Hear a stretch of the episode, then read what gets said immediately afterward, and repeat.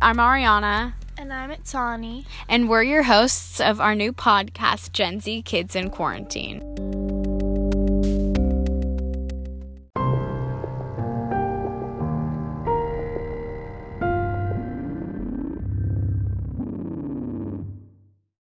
Before we start with this episode, I'd like to give a little warning. We are going to be talking about some stuff that could be dis- disturbing or disgusting to some people. We're going to be talking about crimes, murders, creepy cults, and all that sort of thing. So if that doesn't seem like your cup of tea, that's totally fine. Just turn off the podcast and go and find something else to listen to.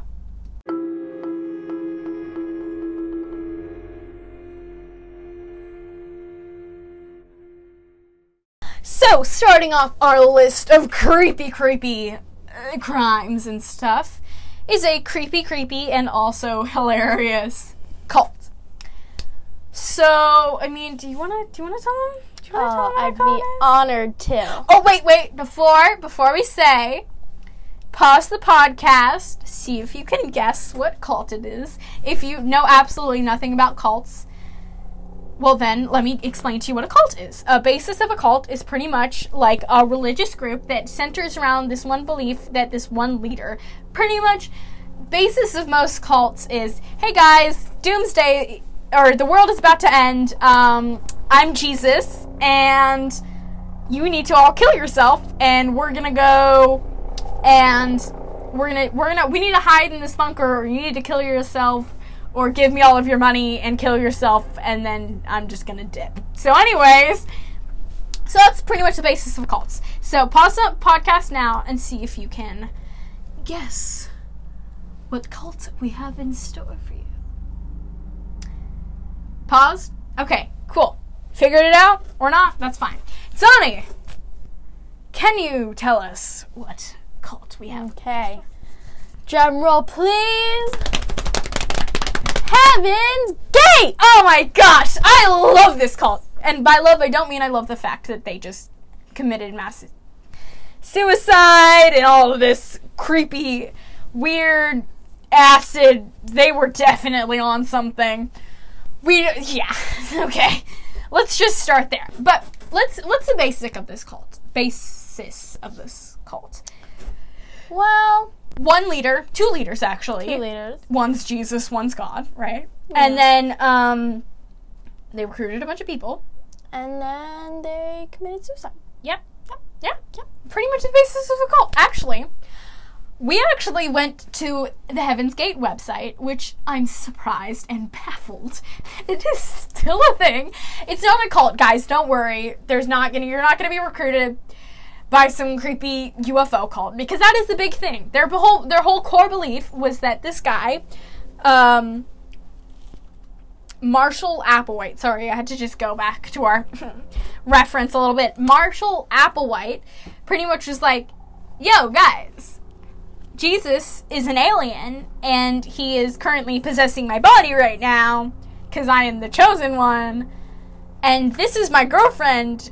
Who's being possessed by God, who is, get this, also an alien, and she's my dad, and you guys need to come with us and kill yourself so that we can hop on this spaceship that's tailing by this comet, Comet Hale Bopp, that is going by Earth, which was an actual comet that's going by Earth. And we're all gonna kill ourselves, catch a ride on this spaceship with where Jesus, the actual alien, is gonna meet us, and he's gonna be our tour guide, and we're gonna go to heaven. So, also, the world is ending in a couple days. So, pretty much just like got all that out of the way good icebreaker right there. Hi guys, I'm being possessed by Jesus, who is an alien. How's it going? What's your name? My name's Marshall.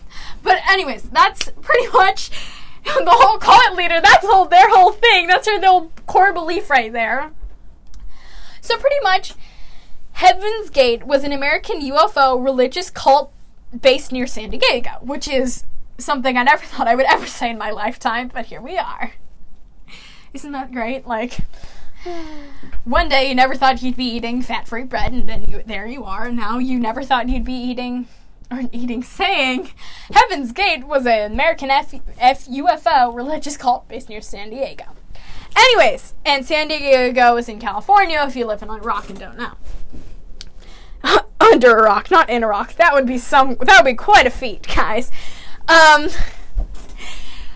Also, so pretty much it started in 1974 and it was led by Marshall Applewhite and by Bonnie Nettles. So Marshall Applewhite was born in 1931 and died in 1997. We'll get to that. Bonnie Nettles was born in 1927 and died in 1985. And originally, when we were like reading this and we're talking about the people and stuff and who started it, we were noticing their death dates and we are like, wait, hold on a second. I thought they committed mass suicide. Turns out he just got fed up with her, broke up with her. She didn't like that, so she so he killed her. Joking. Actually, she got cancer and died. And it was actually pretty pretty funny, not funny at all. Like I mean, cancer is horrible. It's horrible that she died or not. I mean, she kind of was trying to kill a bunch of people. But pretty much she got like colon cancer, I think. Yes. She got um, we're gonna probably have to like just take this part out. Oh yeah, she got so Nettles got liver cancer in 1985, um, and pretty much what Applewhite, the leader of the cult, pretty much was saying was that this is me and my girlfriend, and we're Jesus and God, and we we're gonna die, but we're gonna come back to life, or we're gonna be fine. Like we can't die. And then his girlfriend dies, who is supposedly God. So that's little I mean, that's a red flag right there. If they're like, guys, I can't die, and then they die, that's a little like, oh, well. Hmm. So he pretty much was like, guys, guys, I was just saying that because she was my girlfriend. I really didn't like her anyways, and guess what? I'm gay. So, but we'll touch on that later. Guys, just look over here. Let's not look at that hurt dead body. We're just gonna leave her on the side of the road for the dogs, and go kill ourselves. Sound fun, doesn't it? So, pretty much, Applewhite met Nettles in a hospital where she was being like a substitute nurse for the newborn babies, which slightly disturbs me because, like, I'm fine until animals or like babies or like children get brought into this because when that happens, I just like absolutely i'm just like no i'm done. I'm sorry. This person is horrible. They like i can i'm fine. Like i can stomach that but like when there's children or animals brought into it i'm just like no sir you're a horrible person. And you yeah you're horrible. So pretty much they met while he was let's see how did they meet? They met in a hospital where she was being a substitute nurse, and it was actually rumored to be a psychiatric hospital. But sub- but Nettles was substituting for another nurse working with premature baby babies in the nursery. That's just horrible. But I'm a little confused if it was a psychiatric hospital. Like, why were there newborn babies in a psychiatric hospital? Okay, whatever. So, anyways, they felt like Applewhite was all like, "Yeah, I like that girl. I think I think I met her in a past life or something. Like, we're definitely like we met in a past life. We were definitely be- best buddies in a past life. So that and they were just like, okay, well, we are obviously since we met in the past life, we are obviously the reincarnate of Jesus and God, right? Like, duh we're being possessed by the alien spirits of Jesus and God. That's like the only explanation for recognizing each other. Not that we may like have a family member in common or something. No, not that. Just the fact that we are definitely being possessed by alien spirits right now. So, after that happened, they went and decided to recruit a bunch of people and were like, y'all, we are the two, as they called themselves, or the UFO too, and they believed they would be killed and restored to life in in the view of others transported eh, they, they would just pretty much they believed that they would be killed then be brought back to life and become these higher beings. The only yes so that's really very confused moving on. How would you all like to join our cult? And they were so surprised when everyone was like, "No, I'm good. I'm gonna stick to being like Christian or Jewish, or whatever your whole thing was." They were like, mm, "No, I'm good. Thanks, though." but they were like, "What? Huh? What?" They did not like it. Um, eventually, Applewhite and Nettles were like, "Okay, well, no one is listening to us. Like, we shouldn't just like call this thing off and." Get some severe psychiatric help. No, we need to contact extraterrestrials because that is the way to go in life. Um, and they were like, guys, we need help contacting extraterrestrials. Can you come help us? And so everyone, and so people were like, yeah, let's do it. Oh my god, we're gonna follow Jesus, who's an alien, and God, it was also an alien, and they're dating. That's not weird. We're gonna contact extraterrestrials. what are you doing Friday night? I'm just staying home and eating Ben and Jerry's and watching Netflix. Think so? I'm gonna pass. But I just I have so many questions. But they were like, but um, Applewhite Nettles, the leaders of the cult, you don't know that by now.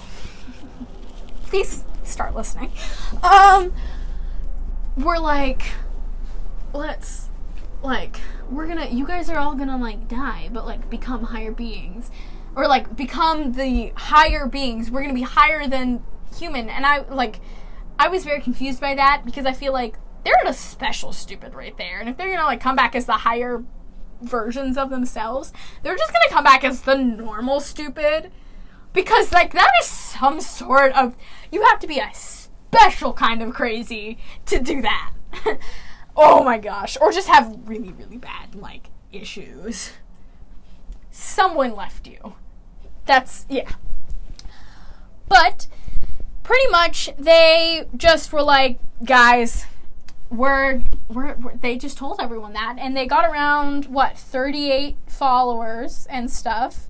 And over the years, they just pretty much collected followers and stuff. And then at some point, in 1975, the crew, as they call themselves, they call themselves the crew, which or like Applewhite's crew, which I just feel like is like some like like Justin Bieber, like young Justin Bieber song. He's like, guys, this is my crew.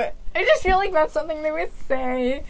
I don't know. I just I whenever someone says like the crew or when he's talking about the crew, I just always just imagine like young Justin Bieber, like those guys and like the kids in the in the like 2000s with their hair swept over and stuff and the beanies. Oh, that's just what I imagine when they talk about the crew.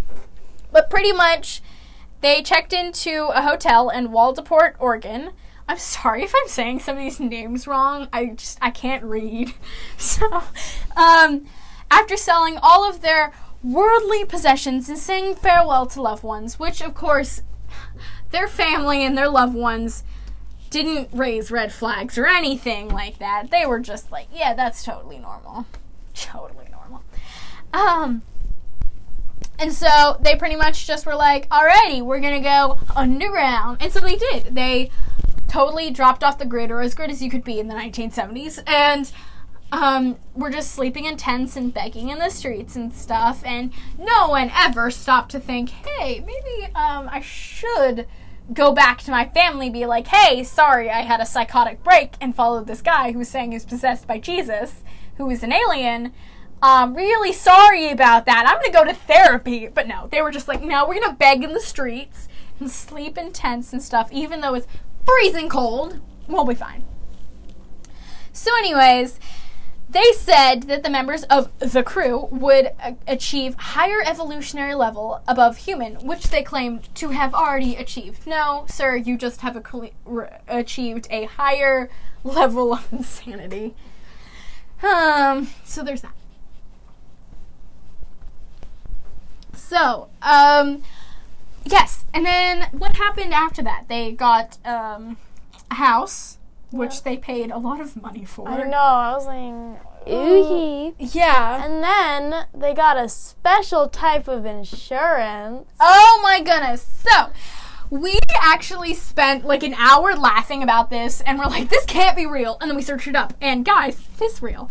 So, probably like some scam artists or something. But they got Um, alien abduction insurance, and I'm actually reading from the actual thing. It is alien abduction insurance. They would. So, in October 1996, members of T's clan, so this is after Nettles died. I just like saying the word Nettles. Like, that just sounds like this is Nettles. And this is Applewhite and stuff. But anyways, after Nettles died. Why died, do those sound like ponies from My Little Pony? Right? Guys, this is my horse Nettles and this is my horse Applewhite. Girl, you need oh you need help. don't name your horses after cult leaders. Just don't. That's just not something you do. No matter how crazy of a horse girl you are, don't do it. um but pretty much they rented a large home which they called the monastery, a ninth a 9,200 square feet mansion located near 18341 Colonnada Norte, later changed to Paseo Victoria in Rancho Santa Fe, California. Anyways, um, so pretty much they were all they paid seven thousand dollars per month in cash. In the same month, the group purchased an alien abduction insurance that would cover up to 50 members and would pay out $1 million per person. And the policy, and uh, policy covered, wait for it, abduction, well, yeah, impregnation or death by aliens. Guys, guys, guys. I mean, I know health insurance is like getting tough to find and it's really expensive, but you do not need to take out an alien abduction insurance. Also, like, if they were like, y'all, if the like Applewhite, if the followers were not like little swayed, like they didn't think that anything was weird when they were like, so I know that we're gonna get on the spaceship and Jesus is gonna be there. We're gonna all be fine, but like, let's just get like alien insurance so that we don't like get abducted, impregnated, or die, die, death, death, killed. That's the word by aliens. So, anyways, on March 19th to the 20th, it's about it's really fuzzy. We don't know the exact dates. Um, 1997, Marshall Applewhite taped himself into in Do's final exit. Speaking so taped as in recorded, and I know that like most of today's generation doesn't know what that mean. I mean like he recorded himself. Um, saying, speaking of mass suicide, and as the only way to evacuate this Earth, after asserting that a space spacecraft was trailing Comet Hale Bopp, and that this evening, this event would represent the closure to Heaven's Gate. Applewhite persuaded 38 followers to prepare for this ritual suicide, so their souls could board the supposed craft.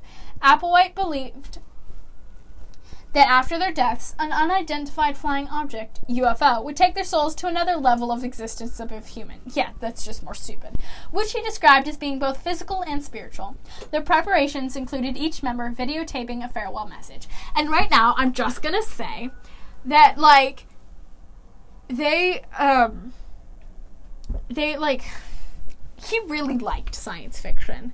Like, they were, they were, like, obsessed. Like especially Applewhite. Definitely read tons of fan fi- fan fiction. Sorry guys, science fiction stories, and was definitely into that whole thing.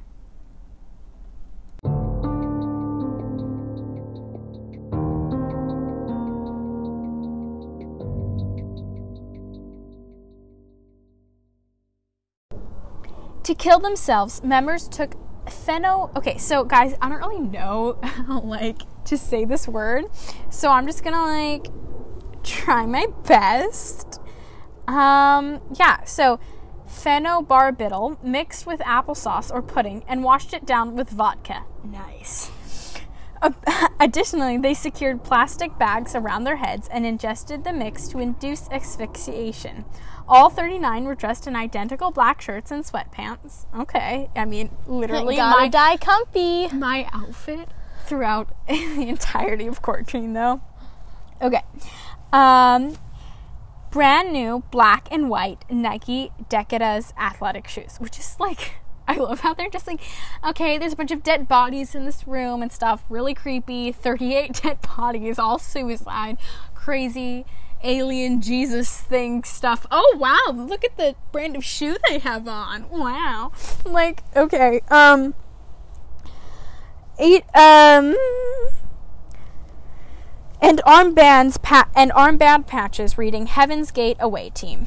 nice. One of the one of many instances of the group's use of the Star Trek fictional universe. Um, I just feel like, like as I was saying earlier, their like obsession with science fiction is like this is real dedication, guys. Like I know that Trekkies can be like hardcore like Star Trek fans, but like This is a bit much. yeah, right. Sorry, guys. If there's like a plane, there's a plane passing right over us right now. Okay. Um. And each member had on their personal had a personal five dollar bill, ooh, and three quarters in their pocket. The five dollar bill was to cover vagrancy fines while members were out on jobs. Ooh. Um, while quarters were to make phone calls. To where? Once a member was dead, a living member would arrange the body by removing the plastic bag from a person's head. So when they say a living member, so okay, um, so what happened was that they died in two groups of 15 and one group of nine, and pretty much after the one group would die, the rest of their friends and almost like family, because they've been so close with each other, were like, "Alrighty, let's just pick up our like best friend's dead body, move it over here, cover him with a blanket, put a purple cloth, because that's not creepy, over their face for um." what is it? For like to make it like anonymous or something which is just stupid. It's not that hard. Like if you're gonna like really if you're really gonna want to like go the extra measure like nail gun it to their face or something. I don't know this is getting morbid. Um let's go back. Um anyways um getting morbid jeez we're we're talking about mass suicide it's just getting morbid now um so um so they would put lay, lay them neatly in their own bed and put their cover their faces and torso by a square purple cloth for privacy.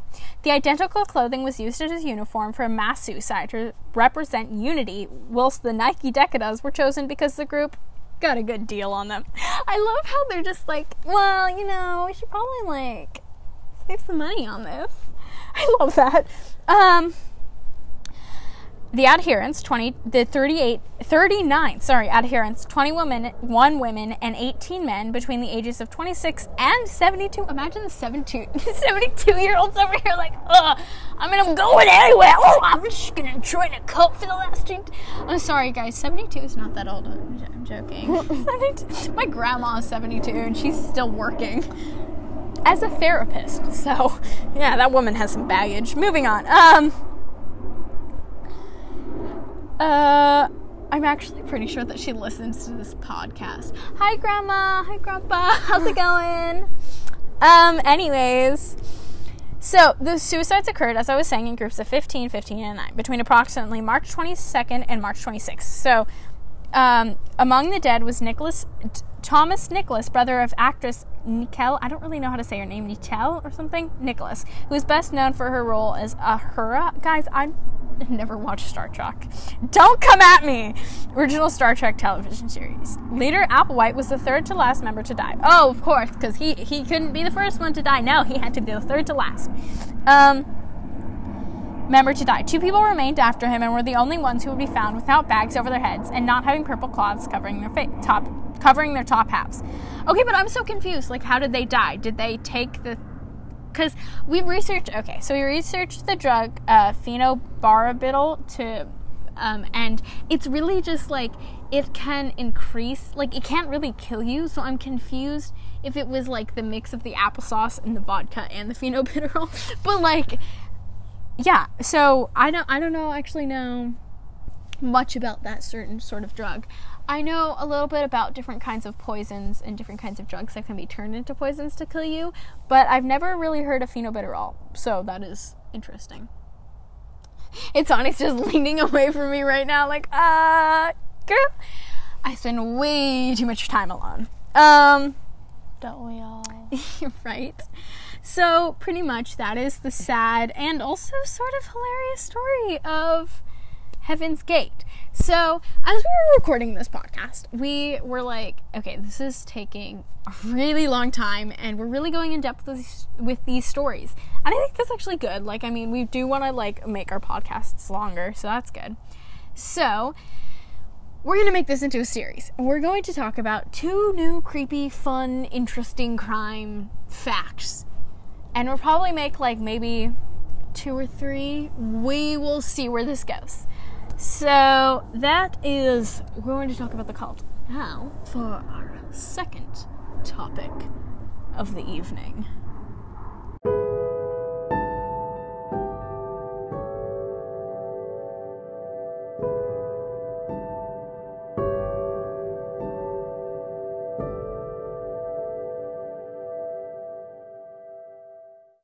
Alrighty, our next culty subject is the Manson family. And if you know what the Manson family is, you know that it does have some um interesting parts to it, which is why before we talk about the Manson family, I'd like to quickly put a disclosure warning. I know we put one at the beginning of this episode, but the Manson family it does talk about um rape underage sex and um, incest. We're trying to skirt around those subjects and keep it as light and happy as we can, but we'll see. Anyways, so the Manson family was actually made into a film. So if you're interested after listening to this podcast you feel like you want to go and you know watch that movie because you're a crazy person, do do you, honey boo.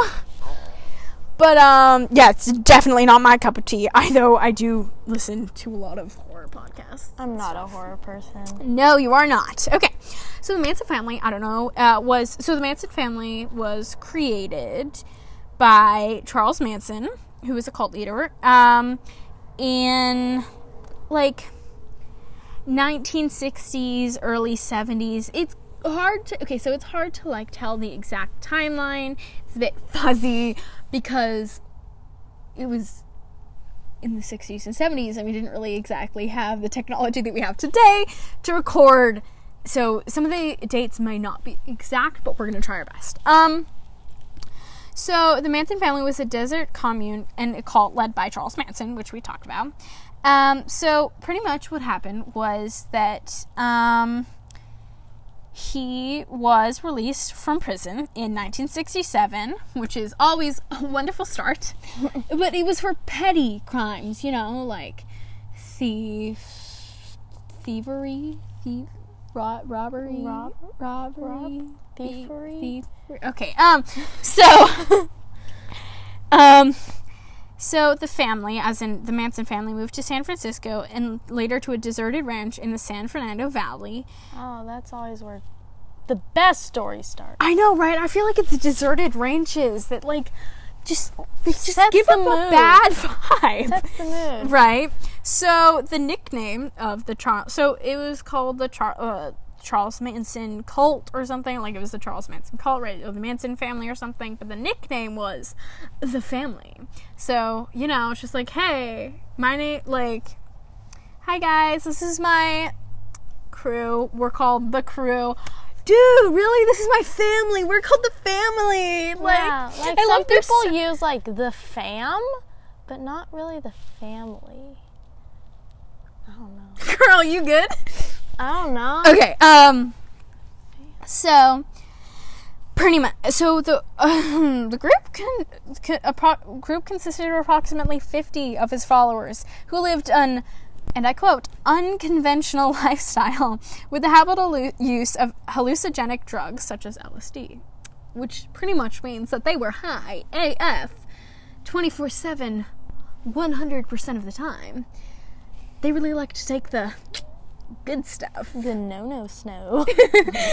um so yeah so pretty much um I, I realize i'm saying so a lot and like and but and um i'm sorry i'm gonna try and cut down on that anyways um so they gained international attention after the murders of sharon tate and four others in 1969 wow guys I love the name Tate. stunning record you guys Get a round of applause. Right. The murders were committed by Tex, Tex Watson and Susan Atkins, and Patricia Kren- Krenwinkel, Linda Casaba- Casabane was also present but did not take part. Group members were also possi- responsible for a number of other murders, assaults, petty crimes, and thefts. They have a stunning record. Also, like we're looking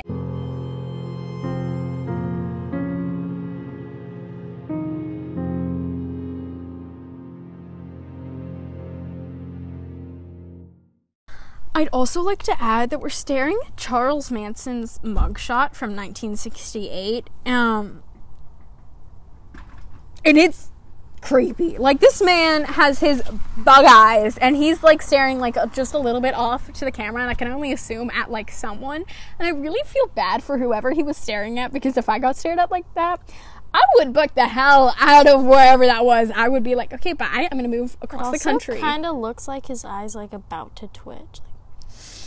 Yeah, like he looks like he's like he's like, oh, I just farted, but that was not a fart. That was that was a shart. That was something in there.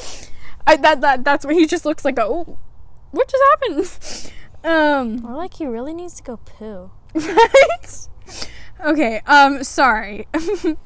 so. So we talked about how he got released from prison on March 21st, 1967, and um, so then Charles Manson moved to San Francisco um, with his best friend that he met in prison, which is definitely a match made in hell. I was gonna say match made in heaven, but that's not. That's not. No. Okay. Um. So then he met Mary Brunner, Brunner, Brunner, Brunner, Mary Brunner, Brunner, Brunner, Brunner, Brunner. Brunner, Brunner. Okay, anyways, um, a 23 year old graduate of the University of Wisconsin. So, actually, at this time, I'm not quite sure how old Charles Manson was, but I can only assume he was like twice her age or something. Probably. But I, I actually don't know, so don't take my word on it. Um, so pretty much they moved in together and they were all just like living that good life and stuff. And then he was like, "Hey, babe, like I know that we're dating and stuff, but like I'm just gonna invite 18 other women here, and since I we're in a very controlling, toxic relationship." You can do nothing about it. And it was her house. Like, the dude was begging off the streets when he met her, and then he just literally took over and was like, Yeah, this is my house. And she's like, Excuse me. No, shut up, lady. I don't care. Why are they always begging off the streets? because a lot of them just got released from prison and like we have really bad like a lot of them either came back from war or came or came out of prison and we're really not the best at like helping people get on their feet like i feel like if we had a social system where like if someone got released from prison they like went to an apartment or like immediately got a job working somewhere or something so that they could get on their feet or like after the war or something because we're just like really bad at that then it would like there would be less like murders and cults. I don't know. It's just an idea, but like, hey, what do I know? Um. So, pretty much, um, he got his philosophy from the from the process from the process Church of the Final Judgment, which they they pretty much believe that Satan was all like, "Yo, Christ, my dude, my broski." Look, I know that like we had a huge fight and stuff, but like, can we make up and stuff? Cause like, I miss you, dude. And and then Christ was all like, yeah, dude, let's go hang out and like end the world and then judge all humans. Oh my god, dude, broski, yes, let's do it. Bro, So- cha-cha. Bochacho. So I just feel like so that was their whole thing. They believed that Satan would become reconciled with Christ and they would become to come together at the end of the world to judge humanity. Um so yeah, let's see. So then he, he gathered the first part of his cult and most of them female. And then Manson taught his followers that they were the reincarnation of the original Christians and that Romans were the establishment. He strongly implied that he was Christ. They always, hey guys, I'm just like a re like I'm I'm re I'm the reincarnation of Jesus. So just that's fun. Um, he often told stories envisioning himself on the cross with nails in his feet and hands. Sigh. Okay. Um. So somewhere, uh, sometime around 1967, he began using the alias Charles Willis Manson. He often said it very so- slowly. Charles Willis Man's son. I just feel like, what's your name? Charles Willis Man. Oh, I don't give a fuck anymore. You're just talking way too slow, buddy. Um. So, yeah, there's that. Um implying that that his his will was the same of that of the Son of Man, which is just stupid and incredibly bigoted. I just feel like he's your run of the mill like bigoted, racist son of a yeah, you know, just like the one that you get. So, anyways, um, before the end of the summer, Manson and eight or nine of his enthusiasts piled into an old school bus they had rewrought in his hippie style. And I say hippie style with air quotes because it is just making hippie into this trope, which it is not. Because my family, my, my mom and my dad are hippies, and like they haven't, they, they don't have any cults or haven't joined any cults that I know. Actually, my dad joined a cult once, but we don't talk about that. Anyways, um, so pretty much, um, they roamed as far as Washington State, which is that's where we are. Then southward through Los Angeles, Mexico, and the American Southwest. Returning to Los Angeles area, they lived in Topanga Canyon, Malibu, and Venice, western parts of the city and county. In 1967, Brunner became pregnant by Manson, and on April 15, 1968, gave birth to a son she named Valentine Michael, nicknamed Pooh Bear. um, I, I'm sorry, but I just keep thinking of, um, oh God, what is that? Legally Blonde, and in the beginning, like the main character, her boyfriend's name for her is like Pooh Bear or something, and me and my friend started calling her each other Pooh Bear after we watched it. it was so weird. Anyways, excuse that short anecdote. Okay. Um, in a condominium house in Topanga Canyon, assisted, assisted during the birth by several of young women from the family. Brunner, like most members of the group, acquired a number of aliases and nicknames, including Mariochi, Auk, Mother Mary, Mary Manson, Linda D. Manson, and Christine Mary. I can't say that last name. I'm sorry. I just I don't know how to say it. Um, so Actor Al Lewis had Manson babysit his children on a couple of occasions and described him as a nice guy when I knew him. Producer Phil Kaufman introduced Manson to young Universal Studios producer Gary Stromberg, then wor- then worked working on a film adaptation of the life of Jesus set in modern America, featuring Black Jesus and Southern redneck Romans. Wait, is that an actual movie? I'm just imagining that. Like, wonderful. Okay. Stromberg thought that Manson made interesting suggestions about what Jesus might do in a situation, seeming to be attuned to the role. He had one of his women kiss his feet and then kiss hers in return to demonst- demonstrate the place of a woman. Okay, so I'm confused. Is he saying that, like. I'm so confused. Maybe the dude just had a feet fetish. Probably. Like, I honestly wouldn't be surprised. Griffin Johnson. okay, anyways, um no hate to anyone. So, Stromberg watched while Manson pe- preached against mal- ma- materialistic outlook, only to be questioned about his well-furnished bus. Oh, he was like, "Guys, we don't want to have like a materialist outlook. Like, we don't want to be like using lots of materials from Earth and stuff like that. Well, like, why do you have that furnished bus? Oh, that that's not mine. Well, it says Manson's family on the side. Oh, that must be another Manson. Okay, whatever. Um, um, he casually tossed the bus keys to the doubter, who promptly drove it away, while Manson watched, apparently unconcerned. The dude really said, "Oh yeah, I don't really care about that. Here, have my bus." oh, I love that. Um.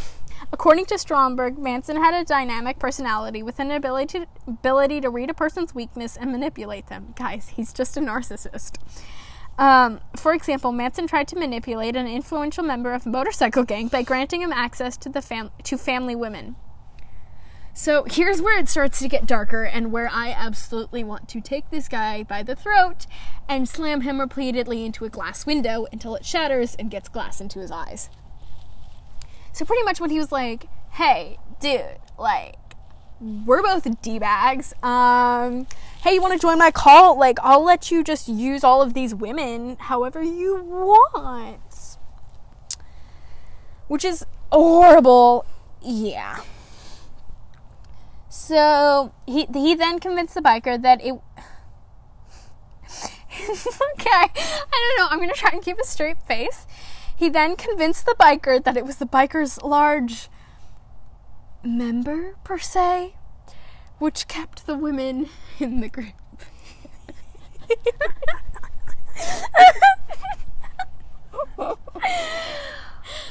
Goodness me! that is. Oh, wow! Proverb. Yes. So, guys, how many of you guys like the Beach Boys? How many of you guys are like Beach Boy fans? Yes. Wonderful. I know probably you're like, what? No. Okay, um, so Dennis Wilson of the Beach Boys picked up Patricia K- Krenwinkel. I'm sorry. That's such an unfortunate name. And Ella Jo Bailey when they were hit. Hi, Ella. Hi, my name's Ella Jo Bailey. nice to meet you. Okay, um, well, they're hitchhiking in the late spring in 1968 while under the influence of alcohol and LSD. Guys, don't hike when you're under the influence of alcohol and LSD. Or do because then a Beach Boy, uh, a member of the Beach Boys, will come and pick you up. I'm joking, don't do it. Um, and brought them to his Pacific Palace, Palace's house for a few hours. He returned them home in the early hours of following morning for a night recording session and was greeted by Manson in the driveway, who emerged from the house. Wilson asked the stranger whether he intended to hurt him. Manson assured that he had no such intention and began kiss- kissing Wilson's feet. okay, no, he must definitely had a foot fetish. Inside the house, Wilson discovered 12 strangers, mostly women. The account given in Manson, in his own words, is that Manson first met Wilson at friends at a friend's San Francisco house where Manson had gone to obtain marijuana. Yeah, the good stuff. the no-no snow. Manson claimed that Wilson gave him a Sunset Boulevard, his Sunset Boulevard address, and invited him to stop when he came back to Los Angeles. I'm sorry, but Sunset Boulevard just sounds like something that you would see in like Victorious or something, or like, My goodness, yes. or like iCarly. Actually, iCarly, our- iCarly was fun fact filmed in Seattle. Okay, moving on. Yes. No, actually not filmed in Seattle, but set in Seattle. oh, well, I knew that. Okay, moving on from the short little Nickelodeon break. Um, I love how we go from talking about creepy cults and stuff like that to Nickelodeon kid shows. Uh, it just shows how versatile our interests are. Okay. Um. Um. um, The number of women doubled in Wilson's house over the next few months, and that and they cost him approximately one hundred thousand dollars by making themselves part of his household.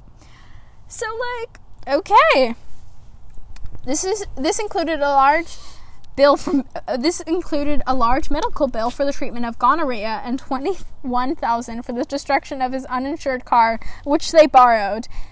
Um, Wilson would sing and talk with Manson while the women were treated as servants to them both, which is just ugh so annoying.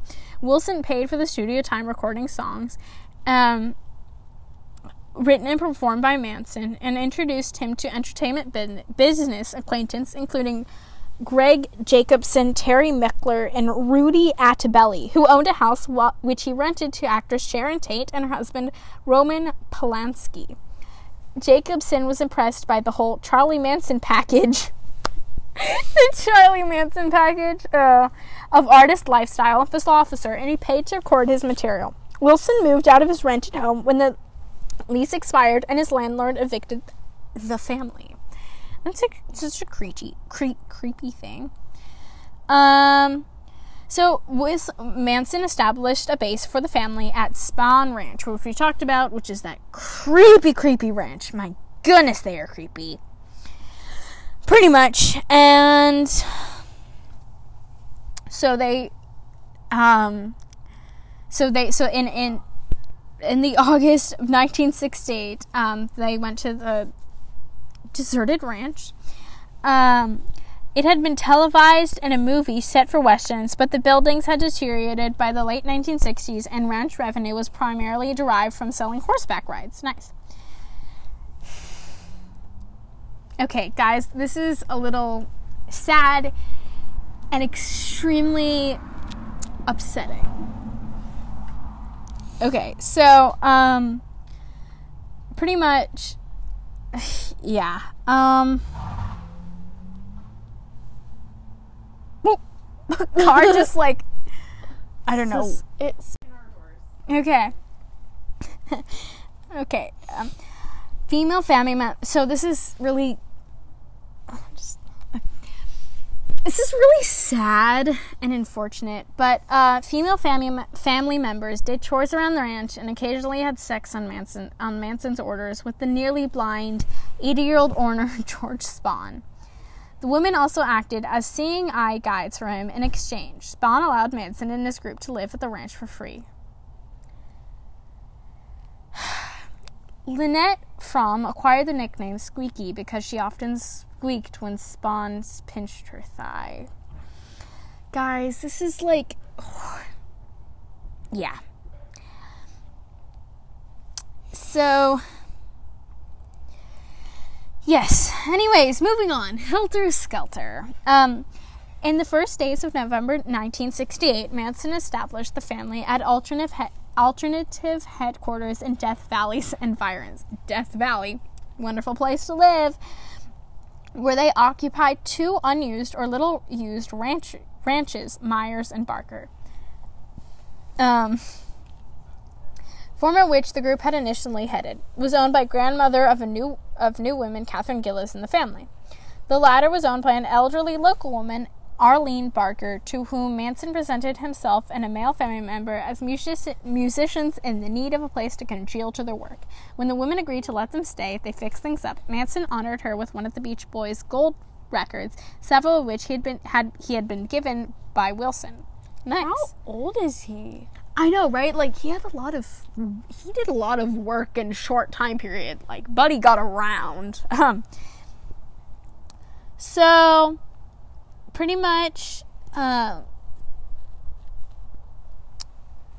so pretty much Charles Manson like he produced an album I think with the Beatles and with the Beach Boys. Like Buddy like was a musician. He did a lot of stuff. Um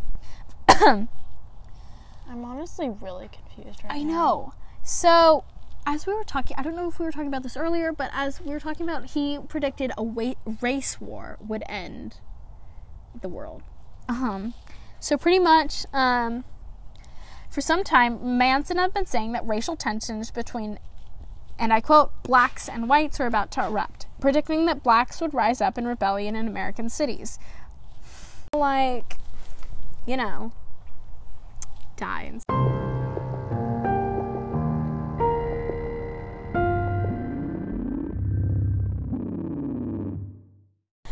Alrighty, let's talk about Helter Skelter. So I don't know if you've heard about the Helter Skelter. It can be like a slide of some sorts in like books and stuff. I don't know.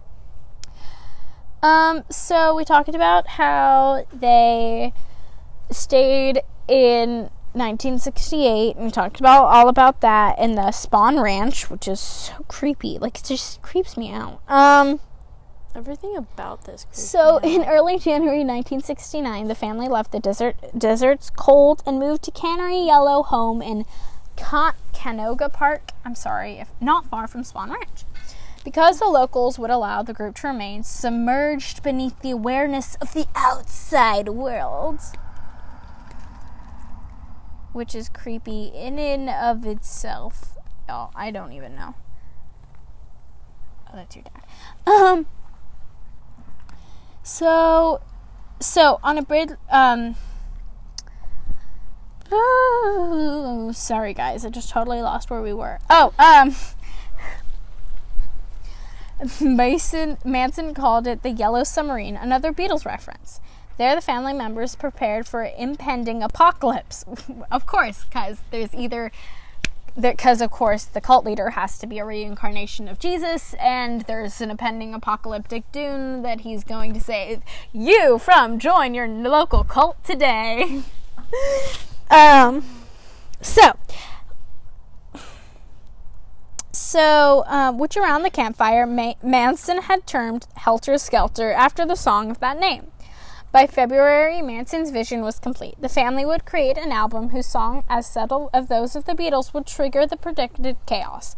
Ghastly murders of whites by blacks would be met with a retaliation, and split between racists and non racists, whites would yield white self annihilation. The blacks triumph, as it were, merely proceed their proceed they're being ruled by the family which okay so pretty much what he was saying was that they're going to create an album which is going to trigger um, black people to kill all of the white people and become triumphant and then they, the family the family which consisted of Manson Mans ransom ransom Manson and like the three other men and then a lot of women all of whom were white I believe would rule over all of the black people and become the triumphant people in life so there's that um, How do they the family would ride out the these conflict in the bottomless pit.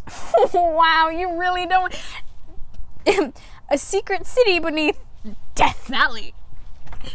So, like, guys, we're gonna go and, like, ride out this, like, apocalypse in the bottomless pit, which, get this, is a secret city. And get this, beneath Death Valley. Woo, it's time to party. No. But like, how do they come up with these things? Oh no!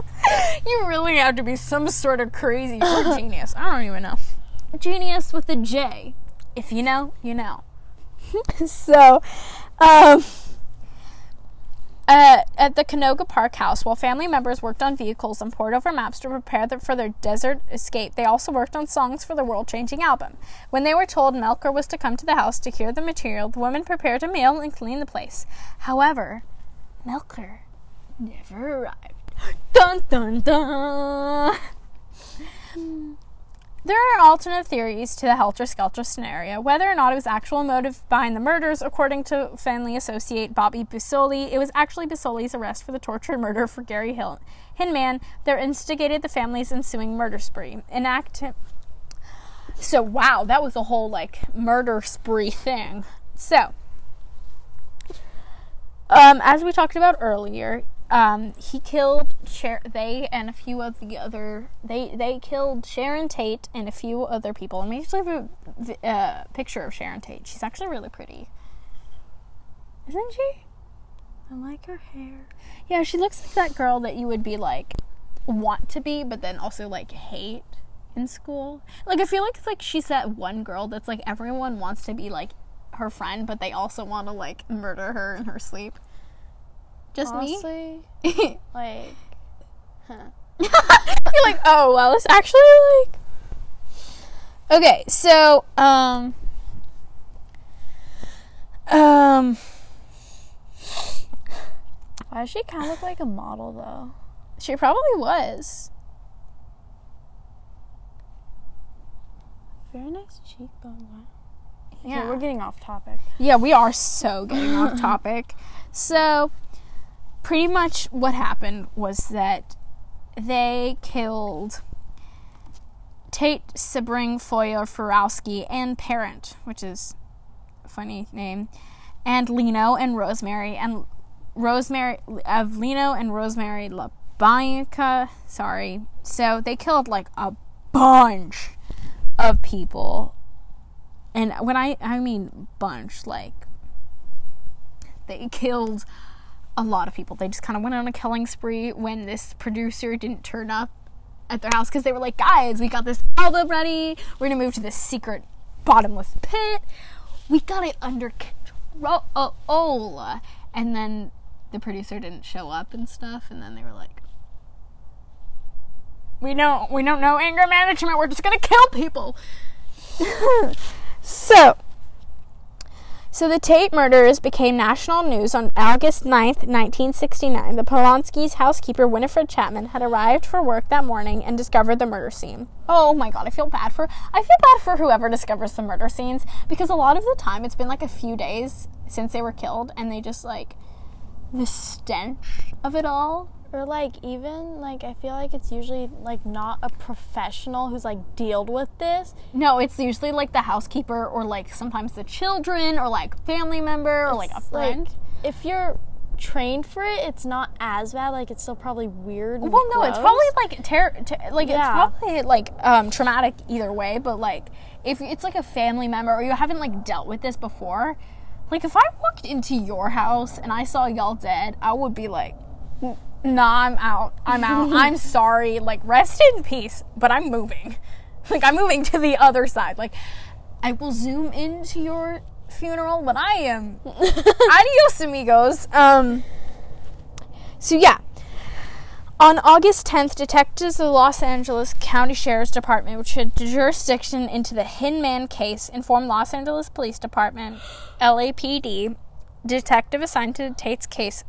So, oh my god, this is getting like this is they. Okay, the Mason fam- Manson family. Goodness, Manson family is like this twist. This is maze. They did all of this stuff. It is very confusing. But to pretty much wrap up what happened, so that we're not just going on this wild goose case, goose case, goose case. Ooh, Goose I like case. goose case because Oh, yeah. I like that. Yeah. Yeah.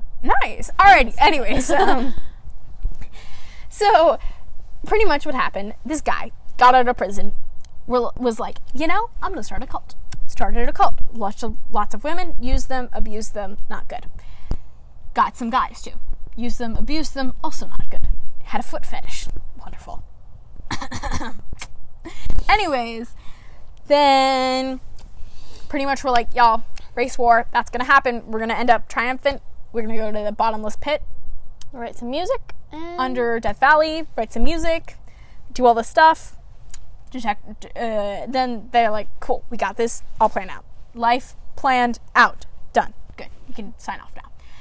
And then the producer didn't turn up, and they were like, mm, angry. And then they started to kill people. And then this one murder, Hinman, which we keep um, going back to, they took pig's blood and wrote like a message on the wall, which I'm not exactly quite sure what that was. Um, Wait, that's who did it? I've heard that somewhere. I never really knew. You're probably thinking of Carrie. There's a lot of instances of writing in blood and stuff. Honestly, I mean, yeah. like in a season of Riverdale that happened. Like, there's a lot of writing Yeah, in blood. it, like Also, there's Harry no. Potter. Yeah, Chamber that's the one that I was thinking about. Yeah, they talk Yeah. about writing in blood has become like a sort of like a trend, but I don't just like red sharpie or something. like, why gotta be so extra? well, I mean, if you're gonna murder people, I guess that kind of like you're you're never basic if you're a murderer.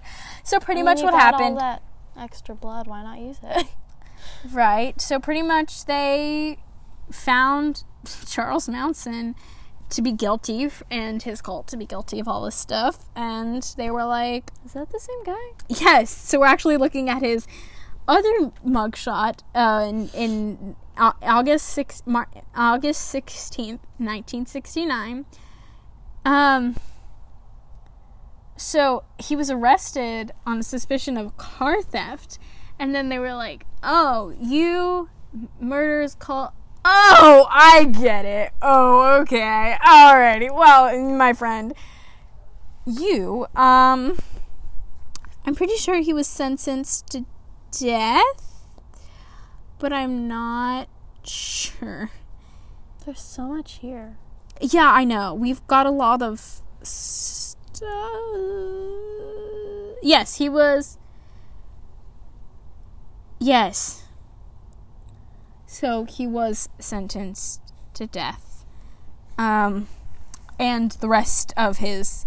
Okay, I'm actually pretty sure that all of the men were sentenced to death and the women were like put in a women's prison or like a loony bin It's a loony bin. a women they were put in like a women's like um sorry i can't think straight right now in like a psychiatric ward they were put in like a women's psychiatric ward crazy house whatever you want to call it because they were women and women couldn't do murders They That's couldn't murder people. What? No. weird.